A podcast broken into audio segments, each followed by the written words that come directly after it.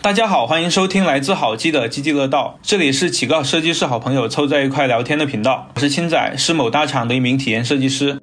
大家好，我是老千，一个设计师出身的硬件产品经理。大家好，我是拼命在想怎么跳上 AI 风口的创业设计师苏飞。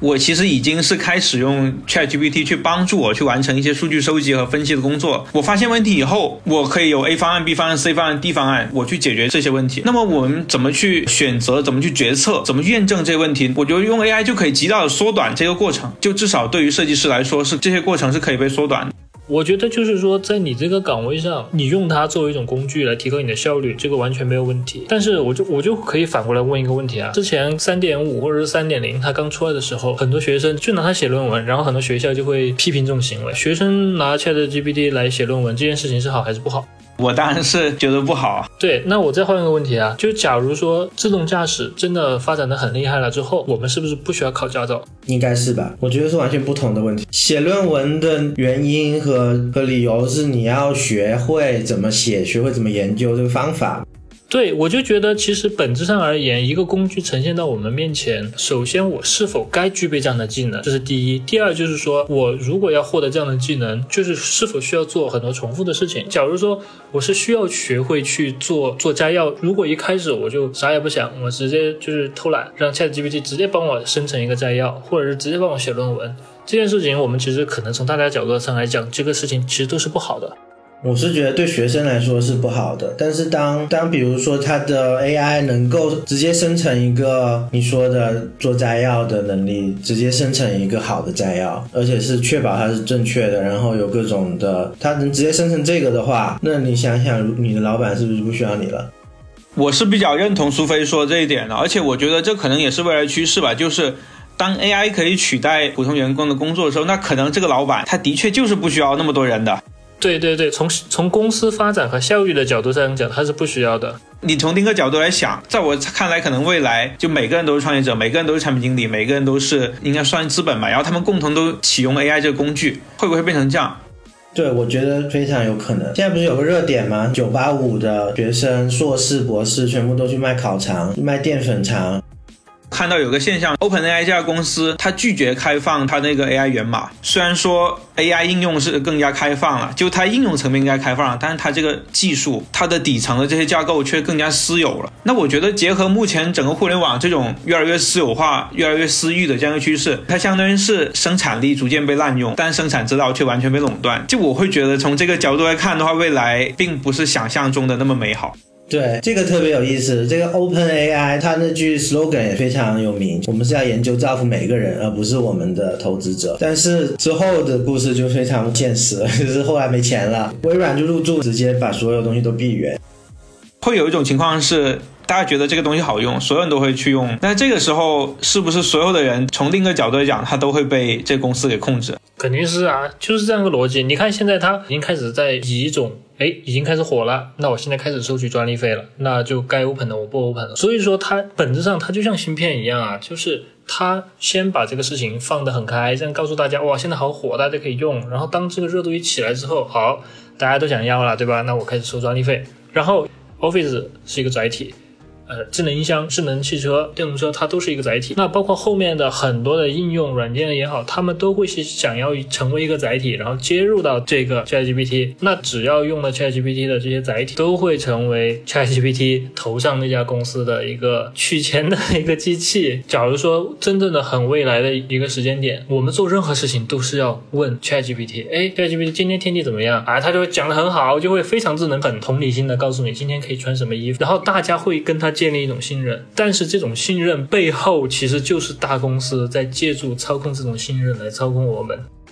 你会不会觉得他通过 ChatGPT 他就了解了你从醒来那一刻对到睡下去，你的一天所有24小时所有的一切都会被这家公司给控制？这就是这样啊。我技术上我觉得其实是没有那么悲观对于垄断，因为其实它这个 GPT3.5 GPT4.0 它这些技术其实并不太复杂，而且都已经是2016 2017年的论文了，就是现在的人可以完全复制甚至做得更好的17年的东西，但实际上它真正发展可能12年13年它就已经开始有在研究了。所以其实技术上来说是没有什么的，主要它的瓶颈是需要庞大的算力和庞大的数据去给它喂，所以这方面来说我觉得形不成一家的垄断，但是会形成很多家巨头的垄断，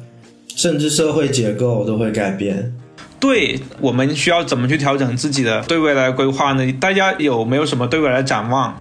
我对未来其实很悲观。很悲观？你他妈刚刚不是说不悲观吗？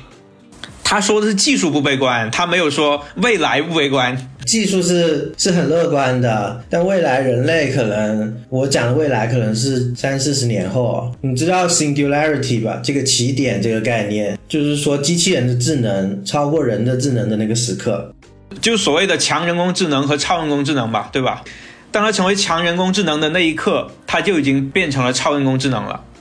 对，那你想想 GPT3.5 的时候和 GPT4.0 的时候那个 ChatGPT 的状态，它中间隔了多久？没隔几个月吧，1年不到，对不对？所以它这个东西的上升其实是一个指数上升的，就是可能比我们所有人预想的都快，它就要比我们要更聪明。因为 ChatGPT 3.5 的时候，它大概可能是一个能理解你讲话但是比较笨的一个小孩子，但是当 ChatGPT 4.0 的时候，在微软发布会它说的是就是跟一般人的智能是差不多的，所以就只在这不到1年的时候就达到了，之后的话肯定是越来越快，可能很快我们就会见到比我们强的。我反而想的是，在他没有涌现出关于价值观和理论体系这些想法之前，我觉得我对未来还是保有一个乐观状态的。我们自己作为人类，未来要怎么去调整自己的思考方式和生活方式？就是 AI 这个东西，我现在感觉它最大的局限是在于，可能现在它只是一个汽车，那以后它是不是变成坦克，变成航空母舰？但这个东西它还是没有诞生出它自己的价值观。你们可以想想，人类它区别于普通的那些生物，区别于其他所有的东西的点在哪？就在于智能，它是有一个驱动力在那儿的，但是 AI 它目前是没有任何价值观的，它所有的行为都基于人类的推动，所以我觉得其实还好。我会觉得就是它还是一个比较乐观的一个存在，就是我始终会坚持说，人工智能也好，还是这些也好，他们还是一种工具的一个角色，工具就是一个双刃剑，就是有利弊的，本质上是看它背后的人是怎么用它。你看现在 ChatGPT 刚说，其实就是3.0 那个时间点的时候，国内就有很多资本已经开始说想要去着手去搞它了嘛，然后包括百度的文心一言，对吧，在弄这个事情。那其实随着大厂对于这件事情关注度提高，必定会带来就是说相关的政策、法律、规章制度对它会进行限制。我们都知道，其实现在的 AI ChatGPT 这一块，它本质上逻辑就是我们要喂它数据嘛。其实在喂数据这一块的时候，其实涉及到数据清洗，你不可能什么数据都喂给它。所以说在喂数据的时候，其实我理解，无论是 OpenAI 还是说微软还是谷歌，他们在训练他们自己的 AI 模型的时候，他们内部一定是有监管的。我觉得就是像苏菲刚刚讲的，就是从人类命运的角度来讲，我觉得暂时不可能出现天网这种东西啊。但你会发现终结者他的天网，他也是有自己的价值观存在的。对，我觉得它的产生肯定是因为有坏人去摄入了很多不好的一些数据喂给他，然后他就会变得很反动，或者是觉得就把自己想象成奥创。但是我觉得现在其实技术得到了一个发展，相关的很多条例规章制度马上会跟进，马上会出来，这个其实是会跟得很快的。所以说我倒是不担心在就是可以看见的未来会有一种说人工智能会变得过度智能到掌控我们的命运这种阶段。就是我比较赞成清仔的一个逻辑，其实就是说暂时它还是为一种工具为我们所用。回到设计本身，大家觉得就作为设计师来讲，什么东西是没法取代的？有些比较实际的方法论可以分享一下。其实我有想过哈，就是因为我之前也做设计师嘛，其实设计师跟产品经理本质上很像，其实就是你先洞察这个世界，跟这个世界产生共情，然后有自己的思路之后，你再提出一个解法。这种解法可能是一张图，一个外观设计，或者是一个产品，对吧？或者是一个产品定义。本质上来讲，首先是要了解自己的目标用户的，然后更细一点，可能有些人或者是有些企业，他的目标用户是小孩，希望给小孩一个更好的学习环境，对吧？我做一些小孩相关的产品，有些是女性相关的一些产品。那首先我觉得无论设计师还是产品经理还是我们这些角色，就是我们需要去建立一种自己对于自己目标用户的一种理解，并且要经常跟他们沟通，去了解他们现在在想什么，想什么东西。但你有没有想过，你说的这些东西 AI 也能帮你做到这些事情？但是 AI 我觉得它没有办法有人这样的同理心在里面，我觉得它会学习，但是它没有能像人一样真正的去以人和人之间的沟通方式去获得一些洞察，或者说去看到一些机会点吧。我是赞同老千说的，因为人是有一个机器无法带来的特性，就是非常灵活。就是像我是硕士毕业，我可能学了一辈子编程，但是我也可以去卖淀粉肠啊，是不是？人比 AI 强的，首先就是有比就是目前阶段的 AI 要强得多的传感器，像我们的眼睛、我们的耳朵、我们的鼻子可以闻到气味，可以尝到味觉，然后我们有灵活的手可以做各种事情，这些都是可能 AI 暂时没有，可能之后也很难达到同样的一个等级的。所以你如果去面对面的去调研，去跟他面对面的做一些测试什么的，你能得到的东西肯定是比 AI 要多的。有没有可能在未来，就是如果传感器的技术发展得更高了，它也能达到这样同样的效果？就是说可能这10年应该是不会了。然后还有一个就是我们的灵活性，就是 AI 可能就是在它完全变成跟人一样的之前，它都不会像人这样灵活，可以走路，可以跑步，而且首先这个社会结构积累了几千年的这个历史，然后人类有成熟的法律，成熟的这种各种规章制度来限制你，就是你在这个规章之内你可以去卖淀粉肠，甚至可以去化缘，就你不一定你的某一个东西不行你就不行。反观 AI 它可能首先它肯定是会受到像你们说的人类的各种限制，其次就甚至它变成了一个像人一样的机器人的那种感觉。回到设计师这上面来说，是一个信任度的问题。如果是一个 AI， 你可能不会太信任他所做的一些决定，你可能可以利用他拿一些数据分析一下或者整理一下。但是如果你想要比如说一个设计方案有好几个，你想拍板哪个最好，那这个就是需要一个设计师的人去来拍板决定。原因其实就是人类的这个社会惯性的问题，大家人类是更加信任人类的，人类不会信任机器。就像现在很多那种机器生产的东西，大家都会觉得它比人工生产的是要低一个档次的，对不对？或者你可以换个角度来想，就像你去餐厅吃饭，你是更想去吃那些中央厨房的呢，还是更想去吃大厨自己炒的？对，就是这样。而且还有另一个角度，就是人类是需要负责任的。就像你这个设计没做好给你的老板可能就把你炒了，然后或者骂你，或者就让你承担你这个的责任。但是如果是一个 AI， 那你要怎么惩罚它呢？比如说 ChatGPT 给你一个错的东西，然后你用了，然后那还是你的责任啊，对不对？所以总是需要有一个人去承担责任。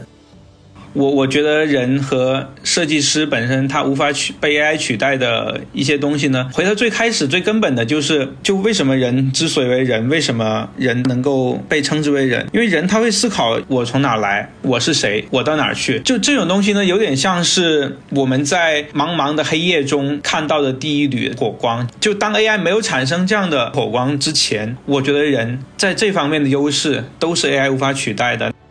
对，我想补充一个点，就是说设计师也好，产品经理也好，我们是在做创意或者是创造类的这么一种事情。那其实这个职业或者这个岗位，它天生需要的一个能力是讲故事的能力。讲故事指的就是说，我们需要有自己的所谓的设计理念在里面。那其实每个人，每个设计师，他因为不同的经历、教育背景、家庭经历，然后他所在的城市、生长的城市、他读的学校、他结交的朋友，他认识的这个世界，他有自己的世界观，他有自己对世界的认知，这些事情综合起来才形成了他之所以成为他。不同的他就是不同的设计师，面临一个课题的时候，他们往往能得到不同的解。那不同的解背后代表的就是说，他们有自己不同的设计理念和对世界的解读和对目标用户的共情。 AI 是完完全全做不到这一点的。本期我们讨论了人与 AI、人与 AIGC 关系，这一期的激乐道就到这里了。各位观众老爷，觉得这个话题对你有什么帮助？欢迎在弹幕评论区留下你们的看法。喜欢我们这个 podcast， 请务必一键三连、评论、转发。想要看到更多关于设计的视频，记得关注我们好记。我们下期再见，拜拜，拜拜。